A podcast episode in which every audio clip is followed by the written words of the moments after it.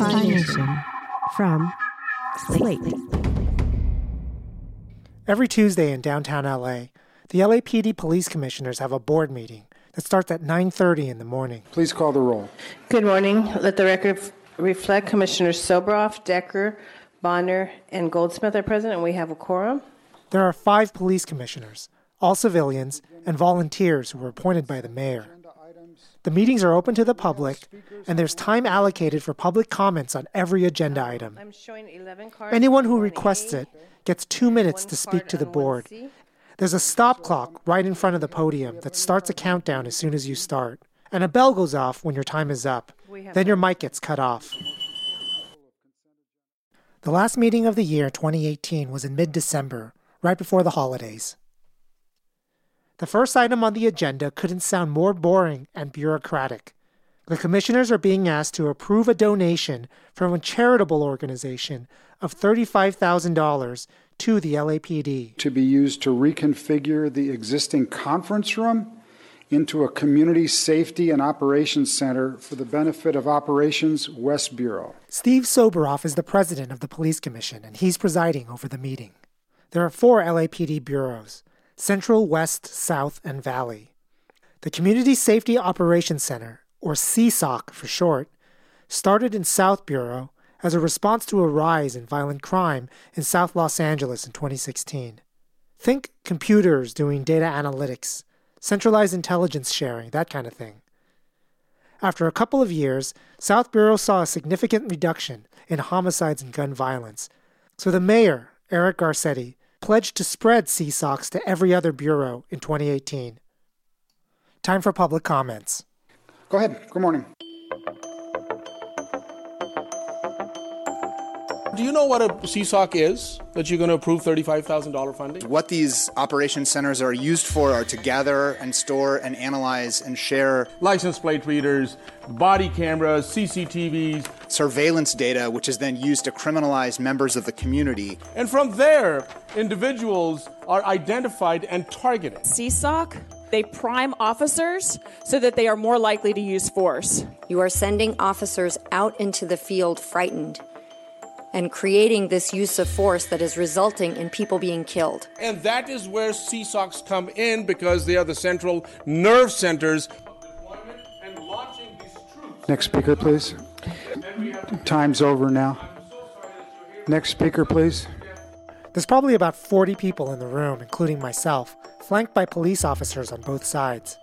And 11 people spoke against the approval of CSOC funding. Many were members of the Stop LAPD Spying Coalition, a group of community organizers who have been suing the LAPD to release documents about their computerized surveillance policies. Afterward, one of the police commissioners, Shane Goldsmith, addressed the concerns before moving for a vote. Um, I'm, I will vote on this, yeah, approve this, but I did want to just acknowledge the the concerns that have been raised. Uh, it's her turn to speak My now. turn, thank you. Stop I know that nothing the short of please. abolition of the police department and this commission will satisfy you. We have a motion for approval, please. So moved. Okay. Do we have a second? Shame on you. All in favor? Aye. Anyone opposed?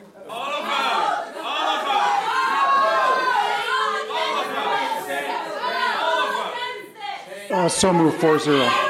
What's next? What's the next one? So I'm going to ask you all to stop disrupting the meeting. If you can't stop disrupting the meeting, then the meeting will stop anyway.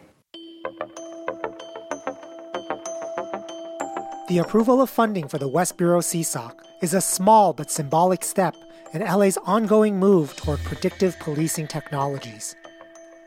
The goal is to have computer programs predict who, where, and when the next crime is going to occur, and to direct police units to intervene and prevent it. At this meeting, the CSOC represents for one side how a once notorious police department can turn to technology for progress and reform, replacing the prejudice of human judgment with impartial data and algorithms. For the Stop LAPD Spying Coalition, algorithmic objectivity is a fiction, a cover. For the coalition, the CSOC is just another efficiency tool to target, incarcerate, and control racial minorities in a rapidly gentrifying city.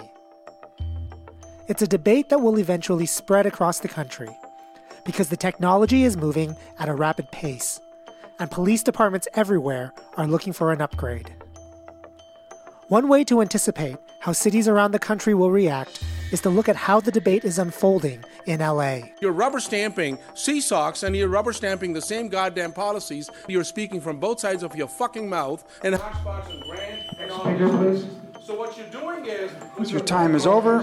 day, shut up. My You're time is not disrupting the meeting. So At this point, about six police officers in the room start moving in, and they open a digital video recorder that one of them's been holding the whole time, and they start filming. Of course we want abolition of policing. Of course we want abolition of your state. Shame on you, Shane Goldsmith, and you're a fucking president of a free Ladies, that's your last warning, or you're both going to be leaving. You're both going to be leaving. Both of them are out. Thank you. Thank you. Next speaker, please. Other people would like to speak. Other people follow the rules and would like to speak, but you're taking your time. You're out of the meeting. You're continuing to disrupt. Soboroff, Happy holidays to you too. billionaire piece of Next shit. speaker. The next speaker is Adam Smith.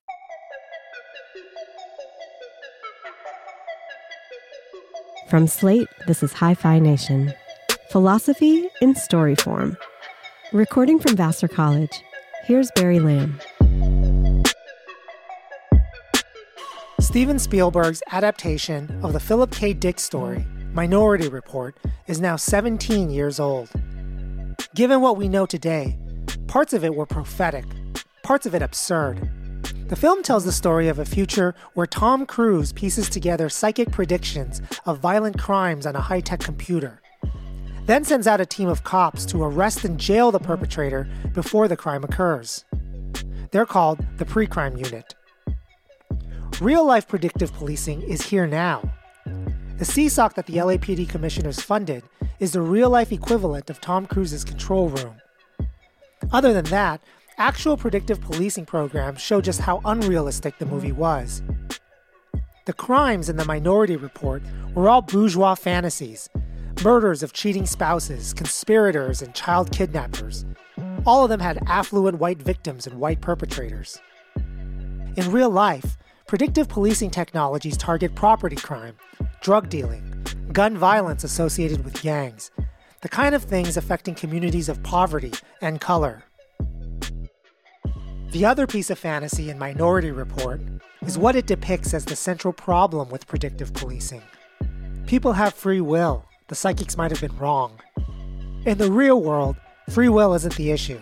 The real philosophical problems are more basic, maybe even harder. And there aren't any psychics, just statistical science based on a little criminology, a little anthropology, a lot of data collection, all pulled together by the developing fields of machine learning and artificial intelligence. In the next two episodes, I'm guiding you through the use of statistical algorithms in criminal justice, from the streets to the prisons. Lots of forces are pushing to replace human judgment with computerized ones. And it's happening at a time when the rules aren't known and what counts as justice isn't obvious. Hi-Phi Nation will return after these messages. Hey y'all, Darius Rucker here. You know, a lot of people ask me, what inspires your music? And one of the big things is a strong sense of place. That's why I love my home state of South Carolina and want to share the awesome things it has to offer. From the beautiful mountains down to the sunny coast, it's got it all. Not to mention two of my personal favorites great golf and amazing food. Come see why I love this place. Visit discoversouthcarolina.com. My name is Sarah Brayne, and I'm an assistant professor of sociology at the University of Texas at Austin. Sarah Brayne is going to be my guide. Sarah embedded herself for years with the LAPD, doing ride alongs, observations, interviews, studying how these new technologies are changing the relationship between the police and the community. Sarah, let's start with the basics. What's PredPol? Sure. PredPol is a location based predictive policing software so it's used to predict where and when property crime is likely to occur in the future. So essentially, it takes three kinds of inputs that are all part of historical crime data when, where, and what type of crime occurred. More recent crimes are weighted more heavily. And then it outputs these 500 by 500 square foot boxes where crime is more likely to occur in the future. And then police officers are given these printouts or these images at the beginning of their shift and told to spend time in those predictive boxes. Tell me the range of things that officers do in the field with that kind of information. I mean, essentially, they drive to those boxes and then they check in and out of those boxes during uncommitted time, meaning like if the officers were not responding to a call, for example, or at the station booking somebody, they were told to spend their uncommitted time driving to those predictive boxes and basically looking around and seeing if anything was happening there. Um, and of course, intercepting if they saw a crime in progress. But a lot of it is just this like deterrent strategy of if you're sitting there in this high crime area, somebody who maybe was going to steal a car, if there's a cop car sitting right there, wouldn't steal that car. It doesn't sound dramatic at all. It sounds really boring and just what you would expect people to do. Like before yeah. this, you would just guess. Like I guess there, there's a lot. That's a chop shop over there or something. Yeah, exactly. That's the thing. Is I think that like the more you actually learn about predictive policing, the more you're like, oh, okay, that's actually it's not that different than what they were doing before. And it's true. Even the Stop LAPD Spying Coalition admits that these predictive policing technologies are continuations of existing practices that have long been a part of patrolling. The important question is whether that's a good or bad thing. Advocates of location based predictive algorithms, like PredPol, claim to have a big advantage over ordinary person based criminal profiling. PredPol never uses data about social categories like race, gender, age, or criminal history. In fact, location based systems don't use any identifying information about individuals. And predictive software is a lot more transparent than, say, the human mind.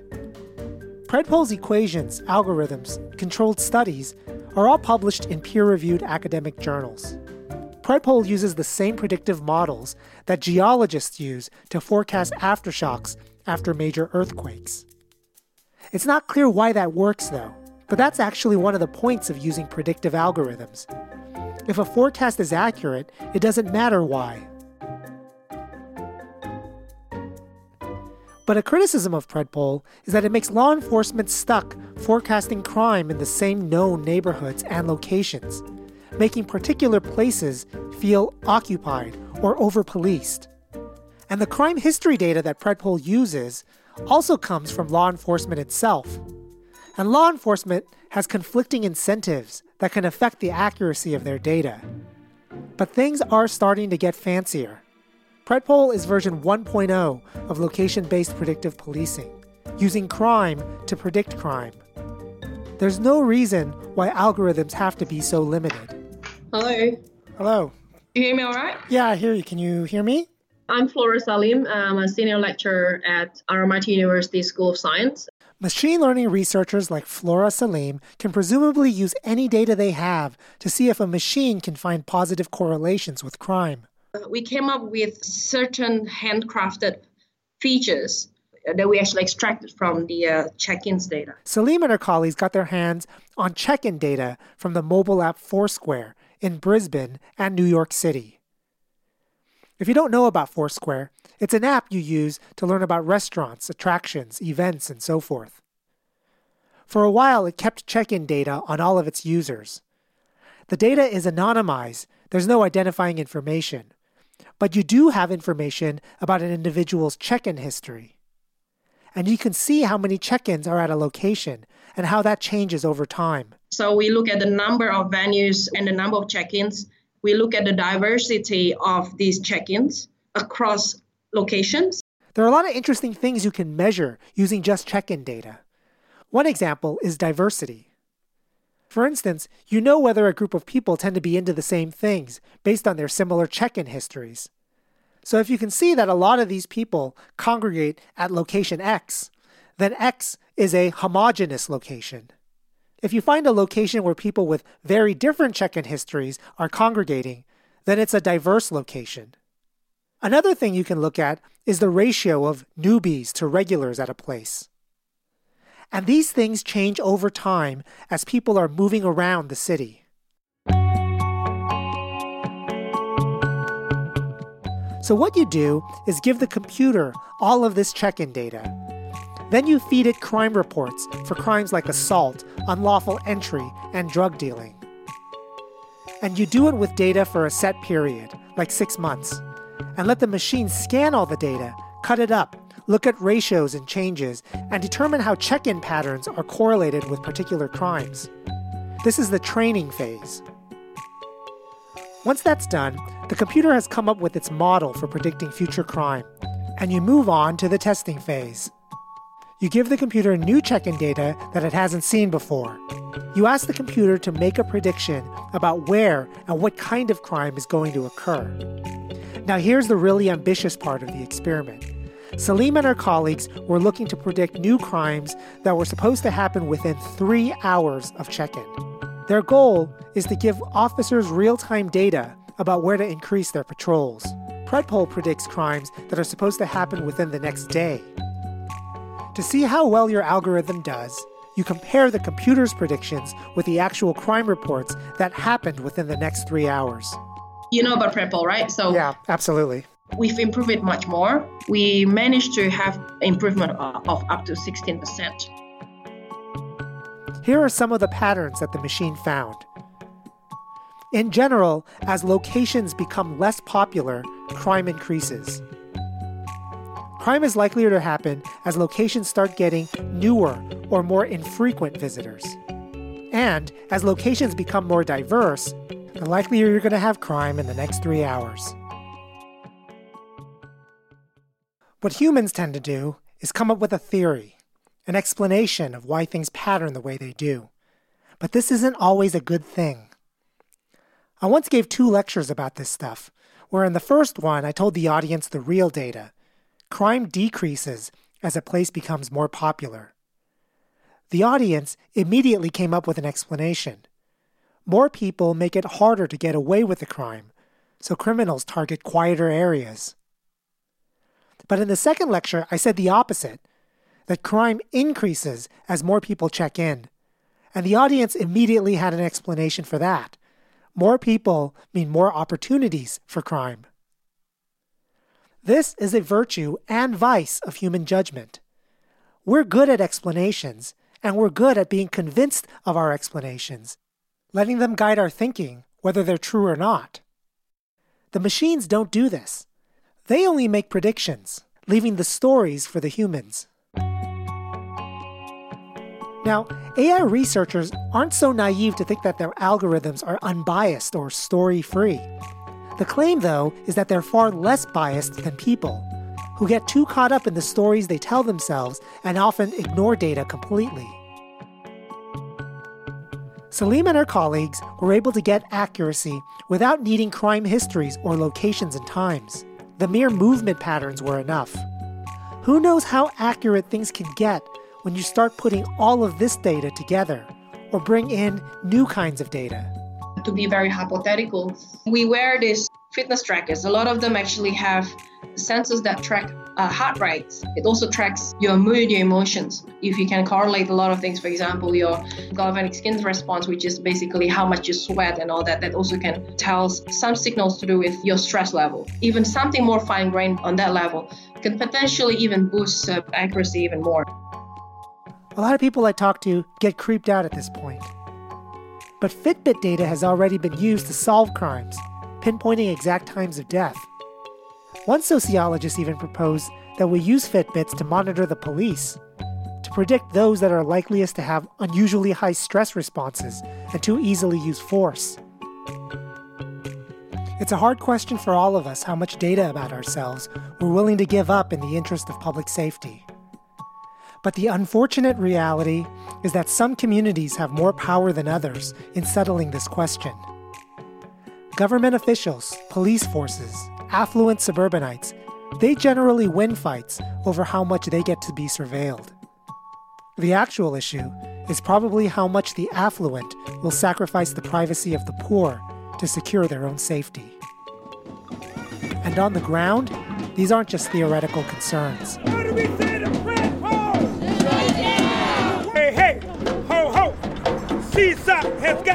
Just hours after the police commissioners' meeting, the Stop LAPD Spying Coalition got together at their headquarters in Skid Row to organize a protest and occupation of the CSOC located in the Central Bureau. We leave for the procession at 3:30. Their goal was to have a protest group march to the Central Police Station and have a smaller group beforehand enter the station and demand to know if a CSOC was present. And if so, to have its commander publicly confirm or deny the many practices they have on record as part of LAPD predictive policing. By the time you guys start marching, we're inside already shaking them up. They were planning to do this in just two days, and I followed them along and followed them in. We're going to go inside. It's about the dismantling of CSOC. So you are denying that a CSOC exists? We will use those statistics to determine where we need to send resources.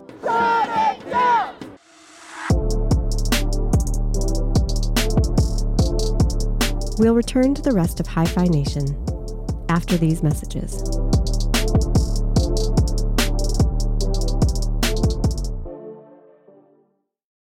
If you're a new or longtime listener of Hi-Phi Nation, you'll know that we just joined Slate. I wanted to let you know that this season, there's going to be bonus content exclusively for Slate Plus members. Slate Plus members get ad free episodes of all Slate podcasts, including this one. And this season, I'll be producing bonus segments, outtakes from the show, extended interviews, and original panel discussions with me and a guest on the philosophical issues from an episode. You could sign up for Slate Plus by clicking the link in the show notes, slate.com slash hi-fi plus. Get two weeks free and $35 for your first year. That's slate.com slash hi-fi plus.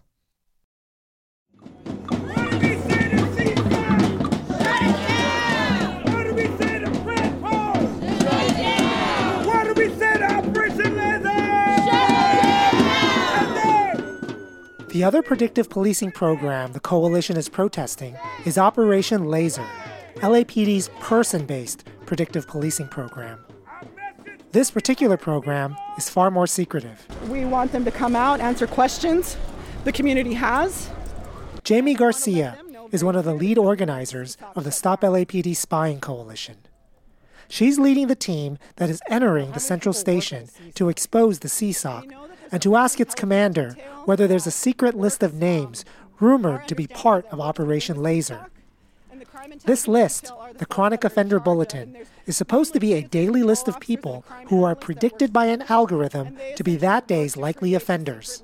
I'm with the Stop LAPD Spying Coalition. I was told that there's a community safety operations center that's here. Is that true? I'm aware of. So are you denying that a community safety operations center is here? I'm not denying, I'm just not aware of it. CSOC is a racial program used to collect data on black and brown bodies. We want it shut down for the simple fact that it is contributing to the execution of our folks in our communities. The captain in charge of the CSOC program has decided to come down and is uh, willing to come out to the community to talk to them about. We had run an operation, which is merely a uh, group of people to get together, look at where the crime's being committed, and we make determinations where to best use police resources. That is what you're referring to as the CSOC. Um, that current practice is not currently in, uh, uh, in use at the moment. So, are you telling us that there is no uh, secret list of chronic offenders? No. We don't have any list of chronic offenders uh, in practice right now. Tell me about Operation Laser. Operation Laser is a person and place based predictive policing program, which stands for Los Angeles Strategic Extraction and Restoration. Sarah Brayne, sociologist at UT Austin. Sarah observed the practices of Operation Laser from the ground, and she considers the most important element of this predictive program not to be some fancy AI learning program, but a simple index card called an FI card they're these really important data collection tools and funny enough they're used for all of these other things too like they're just these small index cards so they're used to like stuff a lock in a gate if you don't want it to lock behind you when you're going into a house for example anyway these fi cards are everything and that's basically where you write down any information that comes up in the course of an interview with a civilian. Those cards are being used to map communities, to find out what kind of informal social networks exist in communities in order to disrupt them. Jamie Garcia of the Stop LAPD Spying Coalition. In order to find out where, and, then, and through their own language, is where goods and information gets most exchanged through, finding those nexuses and disrupting them, regardless if you are deemed a perpetrator or a victim. Even being in the surrounding area, being a witness, opens you up to being mapped as well. This isn't just suspicion or paranoia. The field interview cards contain information about who was in the car with someone during a stop, who might be across the street, the neighbor who walked by. People who aren't even questioned by the LAPD but are observed to be in the vicinity can be put onto an FI card and then entered into the system. Car information, make, model, condition, they're all recorded too. And what's new is that all of this information daily is entered into the system, which officers can then run through software called Palantir. Palantir can then give you a social network map for an individual who in the past they've been seen with, cars they've driven, where in the neighborhood they've been stopped at, and so forth. Even people that have never talked to the police and have no direct police contact are included in law enforcement databases now. You can't drive your car on a street in LA without being picked up eventually by an automatic license plate reader. But it's what LAPD is doing with all of this social network and mapping information that is most concerning to the Stop LAPD Spying Coalition.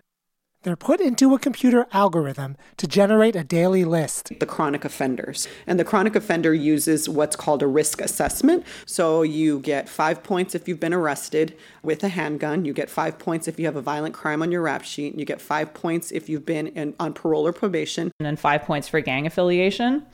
And then people get one point for every police contact. So every time the police stop somebody and fill out an FI or a field interview card on them, individuals get another point added to their score. And then, just like with the place based predictive policing, where officers at the beginning of their shift are given these printouts, similarly, officers are given these lists of what are called chronic offenders, people that have the highest points values in a division that day. And you'll just sort of drive to a park, say, that's like a known area for drug deals and you'll say, "Oh, hey, like some of these guys are on our list. Let's see if we can go talk to them. Do a consensual stop. Try and collect some intelligence on them through that." Will because, they fill out a card? Yes, they would fill out a card for that. So they would look for somebody who's on a list and then fill out a card after another interaction with them. Yes. Okay. Does that mean they get another point? Yes.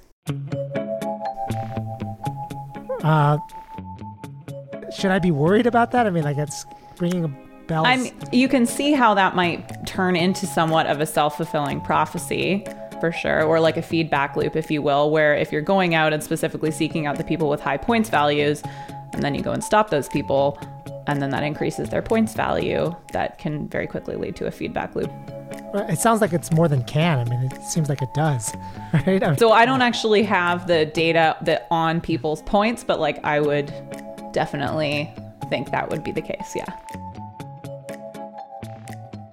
We did get through a public records request one chronic offender bulletin released where we can actually see what it looks like. On that request, you see a person actually being stopped about three or four times in one day. At that point, that person already has four points on them. We've we're able to access some part of a list from MacArthur Park of people who were identified as chronic offenders. That people as little as six points that they had tallied, and were as young as 19.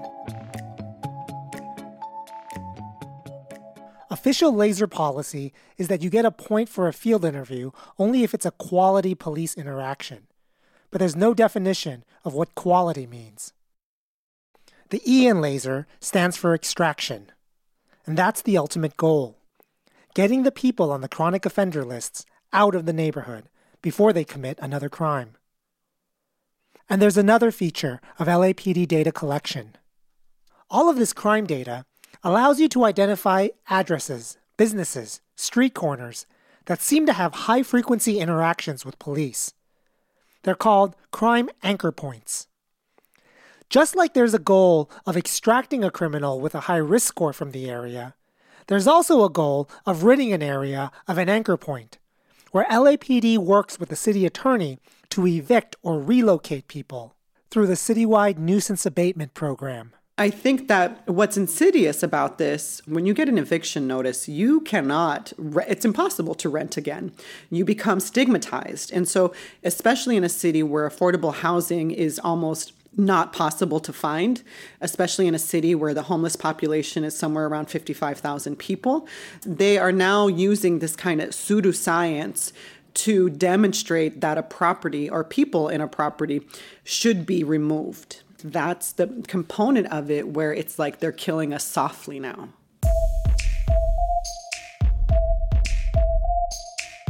The designer of Operation Laser turned down my request for an interview but I think I can charitably reconstruct his reasoning. A very small number of people are disproportionately responsible for crime in a neighborhood. When you strategically extract high probability offenders in a laser focused way, you're making neighborhoods safer with less collateral damage. And you're doing it in a race neutral way by only calculating probability of future offense using data that is correlated with future crime. If the consequence happens to be that young black and brown males are the only ones affected, it's because they're the ones satisfying all the race neutral conditions of being likely offenders. When we look at all the different elements that are used to calculate the risk assessment of a potential chronic offender, we found in 2017 the black community was five times more often arrested than the white community. When you look at stops, which essentially are what lead to field interview cards being filled out, the black community was five times more likely to be stopped. Even in parole and probation, we're finding more and more studies that are identifying that the black community is more often to be on parole or probation. So even though you claim race neutrality, data can stand in as a proxy for race. The other perspective has some merit too. Many of the things that get you points in the algorithm are things under police control. If police want to give someone points, they just have to start talking to them, and then call it a quality interaction. Gang affiliation is another example. Who gets recorded as being affiliated with a gang member? An officer could connect just about everyone to a gang member if a neighborhood has gangs in it. When I was young, I lived next to gang members, rode the bus with them. I mean, every teacher in LAUSD probably teaches a gang member. So, who gets the points for being affiliated with a gang member after an FI interview? The skinny Asian neighbor or the Latino neighbor? And finally, there's the issue of civil rights. How can LAPD legally extract someone for just having been predicted by an algorithm to be a future offender? Did you observe anything that looked like predictive arrest, a kind of intervention that seems like you would need some kind of probable cause or reasonable suspicion in order yeah. to do. I didn't see them, you know, violating requirements for reasonable suspicion or probable cause, for example. It, it was really more of these consensual stops. It's not illegal for a cop to go up to anybody and start talking to them. You can say, I don't want to talk to you, and walk away. But if you are a known gang affiliate and you're on parole or probation, you don't have the same ability to walk away But then in the course of a consensual stop, you might then see something that would constitute individualized suspicion to give you reasonable suspicion to actually then question someone. I mean, I guess another way of putting it, coming from the other side, is why isn't a high score enough for individualized suspicion or probable cause, right? And, and yeah. That's another way of putting it. Yeah, I mean, and I think this is like kind of uh, just as much as it's a legal question, it's kind of this like philosophical question around like what is individualized suspicion? Predictive policing is really probabilities that this person has a higher probability of committing a crime in the future based on past data than this other person. Whereas individualized suspicion is not supposed to be probabilistic, it's supposed to be observable then and there. So just because somebody has done something in the past doesn't give you individualized suspicion now in the present. But actually, like, I think that those ideal typical categories are kind of like getting conflated now in this like world of predictive policing. Like, what even is individualized suspicion? Is your same action interpreted as more suspicious if you're inside a predictive box or if you have a high risk score than if you don't? I, I think this binary is not really there anymore. It's it's eroding at least.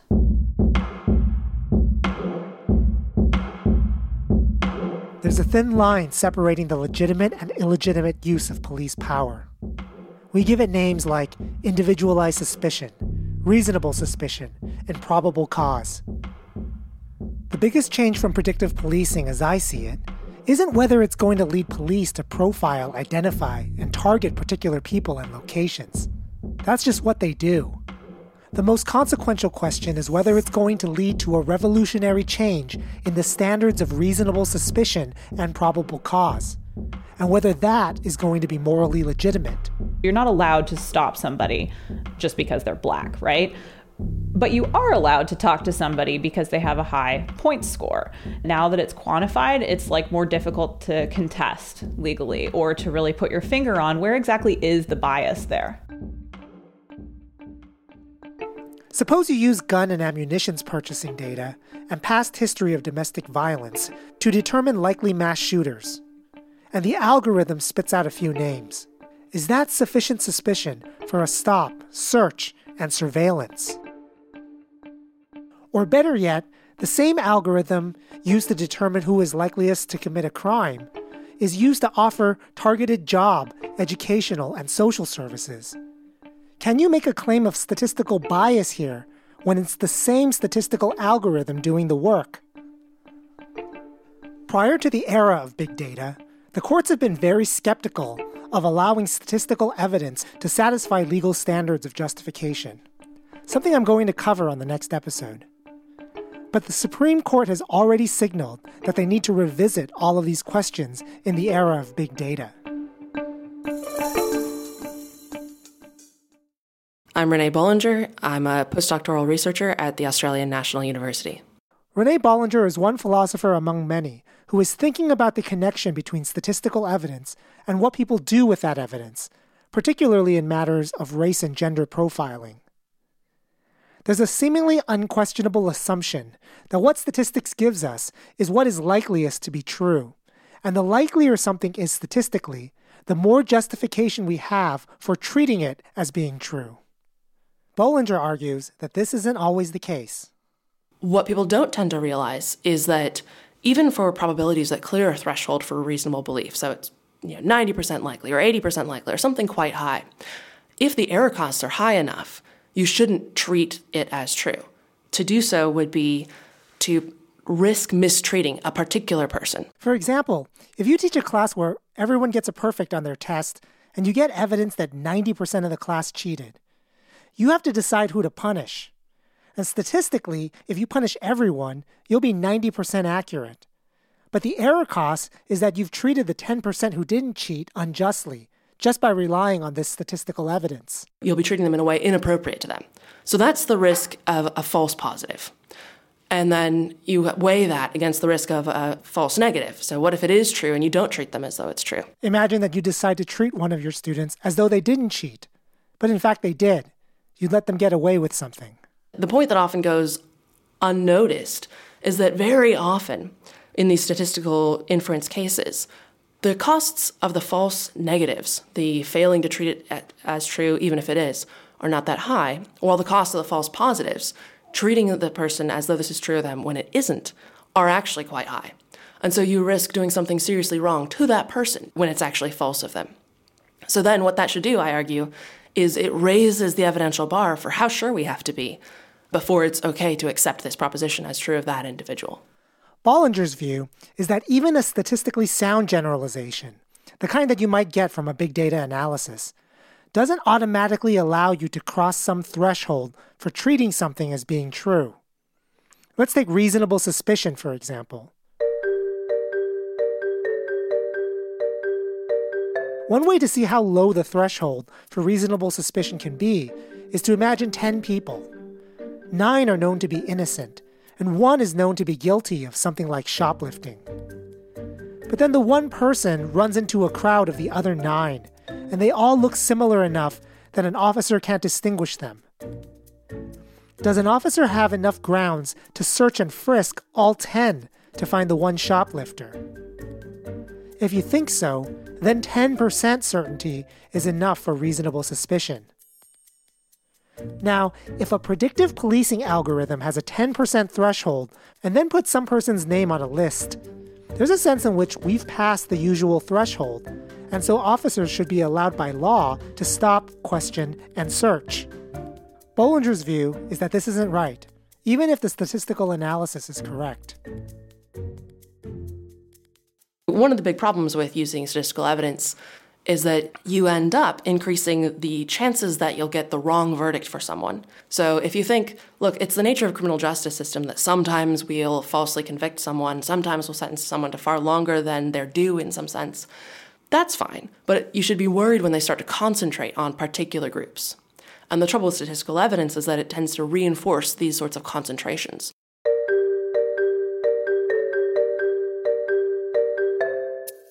One of the examples philosophers use to highlight this is an episode involving John Hope Franklin, the eminent African American historian.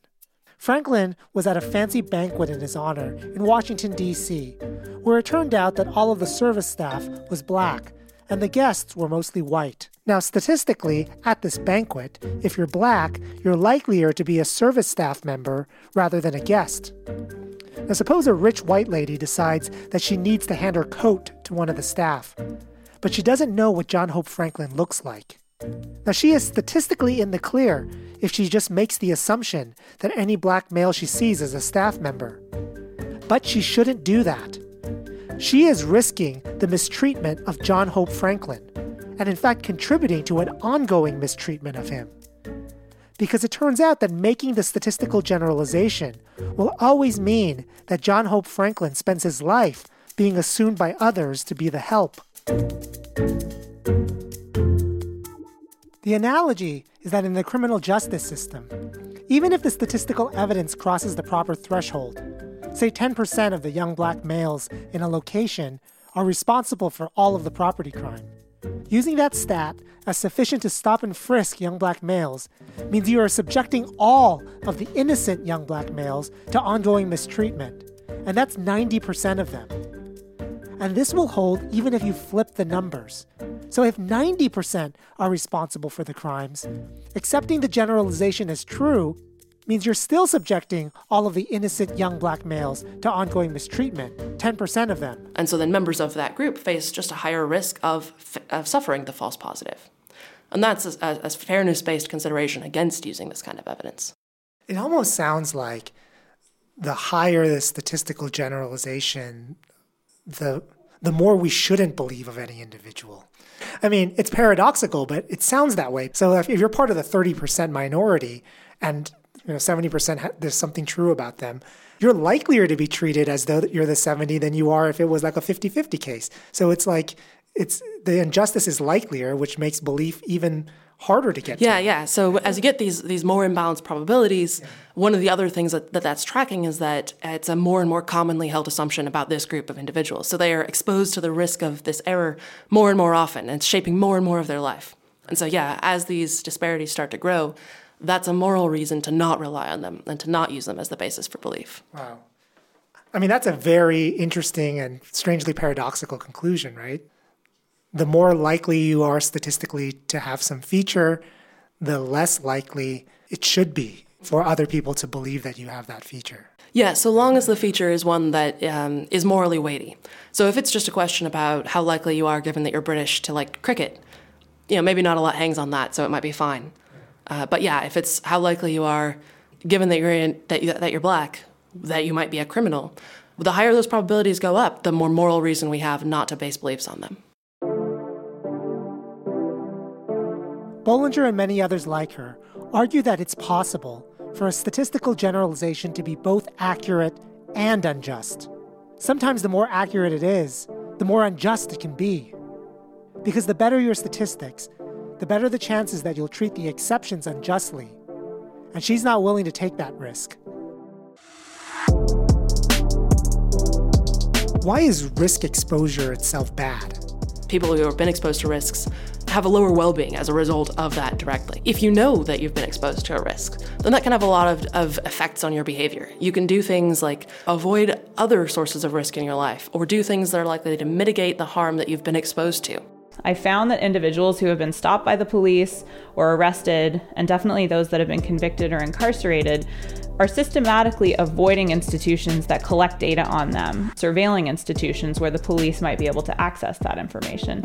And these are really important institutions like hospitals, banks, formal employment, and schools. And so if you have this whole swath of people that are avoiding these legitimate institutions out of concern of law enforcement surveillance, that's impeding their, you know, upward economic mobility, their social integration, all of these kinds of things. And so I think that like we really need to think about not just what the benefits for increased police efficacy can be, but like what the chilling effects of surveillance can be too.